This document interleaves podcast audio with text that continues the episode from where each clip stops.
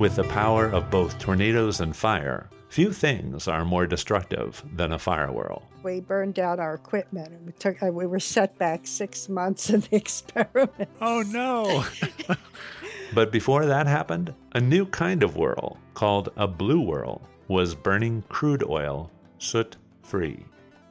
There are potential applications that everyone asks me about, including new ways to clean up oil spills. And that's speculation at this point. In this episode of the American Scientist Podcast, the puzzles and potential of blue whirls, a form of combustion no one had ever seen before. I'm Robert Frederick. Meet Elaine Oran. I'm the Glenn L. Martin Institute Professor of Engineering at the University of Maryland, Department of Aerospace Engineering with an affiliation in Fire Protection Engineering, Mechanical Engineering, Institute for Physical Sciences and Technology, and I could go on forever here. I spoke with her after reading a paper she published with her colleagues about a new state of combustion, the blue whirl. There has been some work on fire whirls, and actually some very beautiful work on both small fire whirls and very large ones. I don't think anyone has quite let them get strong enough, especially the large ones, so that the blue whirl could form. Which explains why Oran and her team saw it. Theirs was much more powerful. But creating the right conditions for the blue whirl to form may also have had something to do with what inspired her and her colleagues to start experimenting with fire whirls in the first place bourbon. We were looking at this video, and it showed a fire on a lake in Kentucky when there was a lightning strike on a Jim Beam factory. and all of the quite unprocessed alcohol spilled onto that lake and then was caught on fire and it started to burn on the lake. And it must have smelled wonderful, but I actually wasn't there. I could only imagine it. And then we saw the fire whirl form on the lake, but it was really eating up everything so intensely, was drawing all the fuel on the surface of the lake to it. And we began to think that the boundary layer of the lake had an, was having an interesting effect that we weren't seeing in forest fires it was more intense and getting more so. They found more videos of fire whirls. Fire whirls in forest and brush fires tend to produce black, sooty smoke. Those over water? There was less pollution.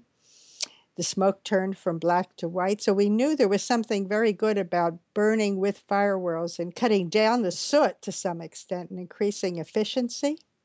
And we started to explore that. Safely Oran advises anyone who asks her about experimenting with fire whirls not to do it unless they're in a proper lab with all of the fire suppression protocols in place. And the way we start this thing off is you put water, this is pretty simple. You put water in the pan, and then we pour, literally pour from a beaker some N heptane on the surface, back off and light it, and then lower the uh, side of the chamber and step back.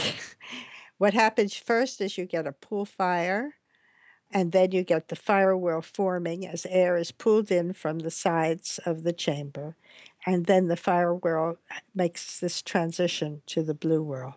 It happens quite quickly, just a few seconds, really, and the blue whirl forms to burn the remaining N heptane which is just a component of gasoline.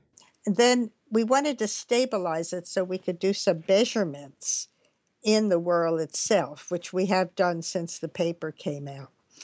And so we did this by once it's set up, it's turning on a little fuel pump under the surface of the water and kept it going at a certain rate and uh, adjusted that rate so that the blue whirl would just more or less stay in the same place so we could try to get some measurements. And we found we could stabilize it and keep it on the surface within a small area uh, until we ran out of fuel in the reservoir. And then it just did a very calm death. So when it has a certain amount of fuel, it does okay and staying in that stable state. What happens when you give it much more fuel? Uh, well, that we're not sure of because when we did that once, we burned out our equipment and we took uh, we were set back six months in the experiment. Oh no! so really, this is not something to try out on your own. But that experiment did reveal that the blue whirl could form even when burning crude oil, which might have been the reason for some of the excitement, because one day, perhaps, the blue whirl could be used to clean up oil spills. They saw the, the blue whirl form. Then they threw a little more crude oil on. And that's when a large fire whirl started, had to run and get an extinguisher, and the, it burned down our equipment. And raised all kinds of questions, Oran says. To me, the most important questions are what's causing it? How does it scale? That is, change with fuel, size of the initial fire whirl, how does the intense what is the relation of the intensity of the fire whirl to whether this happens or not? A lot of these questions can be answered probably theoretically and but i think a good computation a good simulation would give us a good a starting place here. Along with more measurements including how hot it burns what the exhaust from the combustion is. There's a lot more to study her team's first publication about the blue whirl, Oran says, is mostly a statement that there's something new here. The interesting thing is the fact that this very violent fire whirl, and it is really violent and very dangerous, even at the small sizes we were using, can suddenly undergo a transition to something which is quiet and with no turbulence at all that we could see we saw this blue whirl created, and it seemed relatively stable, but it would move around. And we figured it was moving around to gather in fuel. It was on the surface because afterwards there was no fuel left on the surface. It maintains as a little blue whirl, little blue whirl, and gets smaller and smaller. You can see that in the movie actually. And then it just dies out. Yeah, it's it's it's rather uh, a surprising process.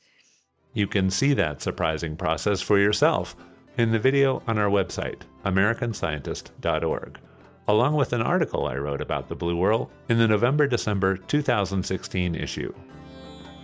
You've been listening to the American Scientist Podcast. Thanks to Elaine Oran for being on the show. I'm Robert Frederick. Thank you for joining us.